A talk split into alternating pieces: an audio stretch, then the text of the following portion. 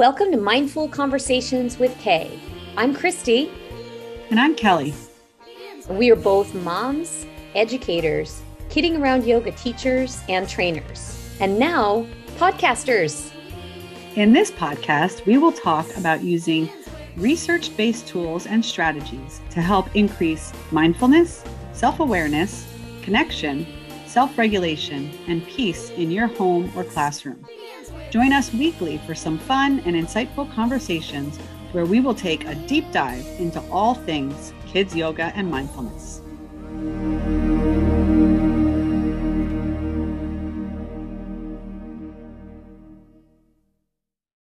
Hello, everybody. Welcome back to Mindful Conversations with Kay. Hello, Kelly.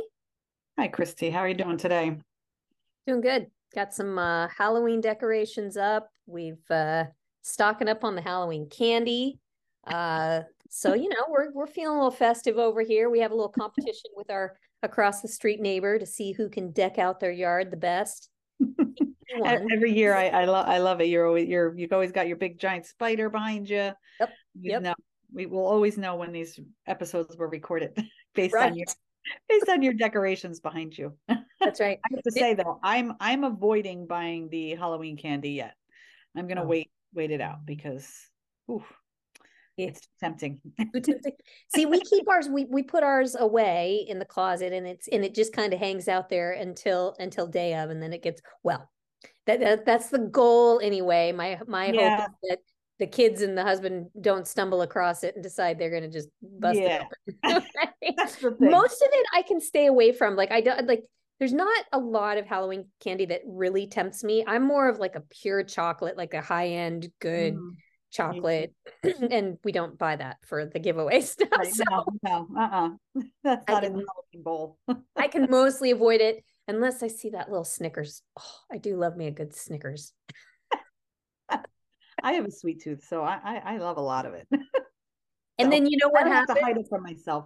Then you know what happens when I eat it I feel I feel a little shame. Feel a little shame. Hey, hey, there you go. You always do it. See, had find that I didn't even know it was coming. It just it just it just snuck up on me right there. Hey everybody, we're talking about shame today. Talking about shame and shame and guilt and toxic shame.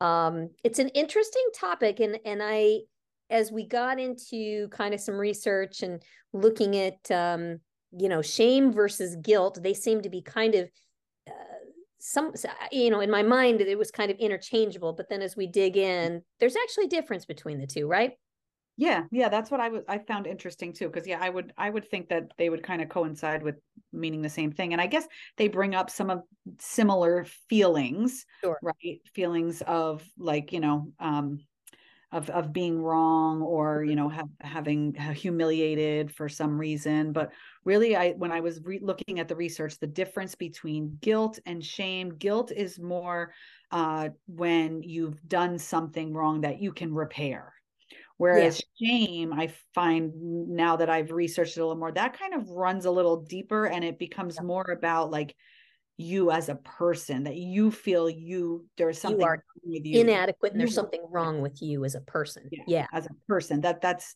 that and that can't be you know that that that can't be rectified like something that if you've done something wrong you can repair a relationship or you can correct uh you know a mistake. Whereas the shame really just feels like it's at your core of you know the person that you are yeah, yeah. So they're they're they're different things, but the interesting thing though is that shame, I mean, that's something that can really start early. It can start in childhood. Yeah. Yeah. And that was the other research um, that I was um, thought was really interesting. They said a lot of feelings that of shame that we have as an adult actually stem from experiences and messages that we received in our childhood, which is really so important for anybody who has kids or works with kids to really understand because those messages that we're giving those children really they're going to take those with them for the rest of their life and just as we have and yeah. you know, some of that can really turn into some deep-seated shame and and and children really are not uh, quite as able to to separate um the their their feelings like mm-hmm. from their from their self-image. So they experience these feelings and then they think they're a bad person right. because of that. So so the kids haven't quite figured out that yeah. that they can separate well i think that that really comes into play a lot when we think about uh, not validating a child's feelings. So yes. when a child is having a big emotion, like if they're really upset about something and they're crying and we're we're giving them the message that that's nothing to be upset about. You shouldn't be crying right now. There's nothing scary happening here. That's, you know, if we can we send them that message that the feeling that they're having is wrong, yeah. that's when if they start to become shameful about those emotions that or, or why why are you acting this way? You shouldn't yeah. be acting this way you know only only you know babies act that way that kind of thing. And so yes. then they start internalizing those those messages that they're getting and then they start thinking they're a bad person because of these things that they feel. Yeah. And then the messages that we send our kids eventually become the self-talk that they they tell themselves as an adult right? Yeah. so all of the that inner dialogue that we have going on a lot of that stems from messages we received as as children. And so what we're telling our children today is what they're going to start telling themselves you know into adulthood. So it's really something to be aware of. And it can really um, play out in, in in harmful ways. I mean shame can it can lead to depression it can lead to to anger because you know when they're feeling shame they may try and deflect it and and and then just lash out and and you know be angry towards other people. But but you know depression anxiety all of these things uh, can come up as a result. Mm-hmm. yeah. There's a strong link that they have found in studies between depression and anxiety and and feeling shame um, there's also physical responses to shame that eh, that they found in studies like high blood pressure and you know other other physical ailments um, that we experience have been linked to high levels of shame. Mm-hmm. So mm-hmm. it, it can affect you know your your full experience both mentally and physically. Yeah, yeah, no question about it. And then and then you you think about these things that that that you start feeling and and I think over time, that's when this this whole idea of toxic shame mm-hmm. starts. Mm. Uh, so that so toxic shame um, comes from constantly being told you're not enough. It it results in kind of this negative negative self talk. Yeah, negative self image. I, I, mean, a little when when I was reading about shame, um, and and I hadn't thought about it like this, but they it was talking about like a little bit of shame is normal. That's like it is a normal emotion and it yeah. can be a healthy emotion if it doesn't turn toxic. It's actually what helps us stay kind of on our moral compass, right? Yes. You know, it's it, there a healthy amount of shame, right, makes us not litter or not mm-hmm. steal something or yeah. you know because you know we we know that that is that is wrong and so a healthy amount of that is socially um you know healthy and actually because we are social beings and we want to be um, connected to others and feel part of the group and feel included um, really that's kind of how like that works you know like if we have a healthy amount of shame it helps us to stay connected because we won't be shunned by the group and we won't sure. feel you know that we're not included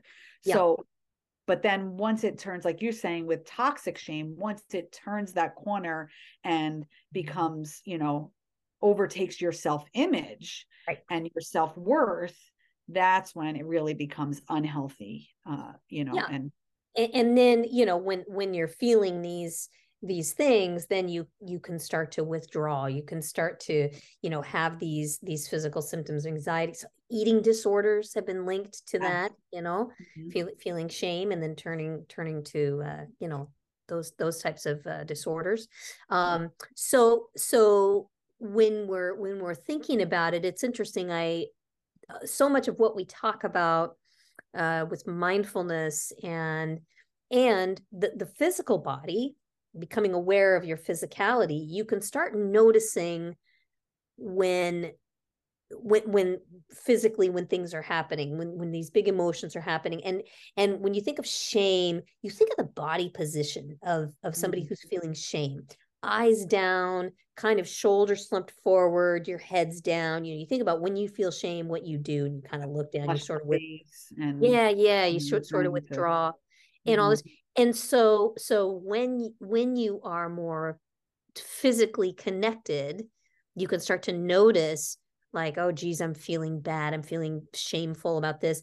And then reach out and make a connection and start having conversations about that because we we do tend to bottle that up and stuff that emotion but that's not healthy. We've got to be oh, able to... right and that's yeah that you know a lot of people hold all different kinds of emotions in sure. and, and aren't great about expressing their emotions but they in this research it said shame is the one that we really push down the deepest and that's yeah. the one that we really have the hardest time talking about but mm-hmm. talking about it is one of the best ways that you can overcome mm-hmm. that um mm-hmm. you know that emotion yeah you know i think about a yoga class.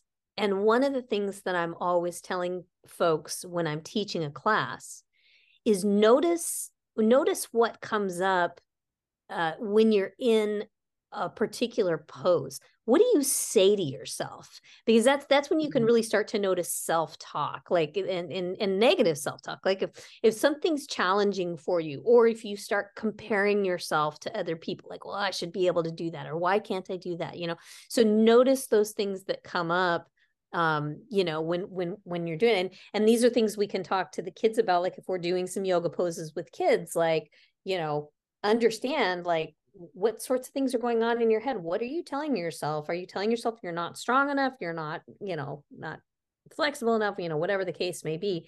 But it's real important to start noticing the self-talk that goes on um, as a result of you know feeling yeah. these shame in particular.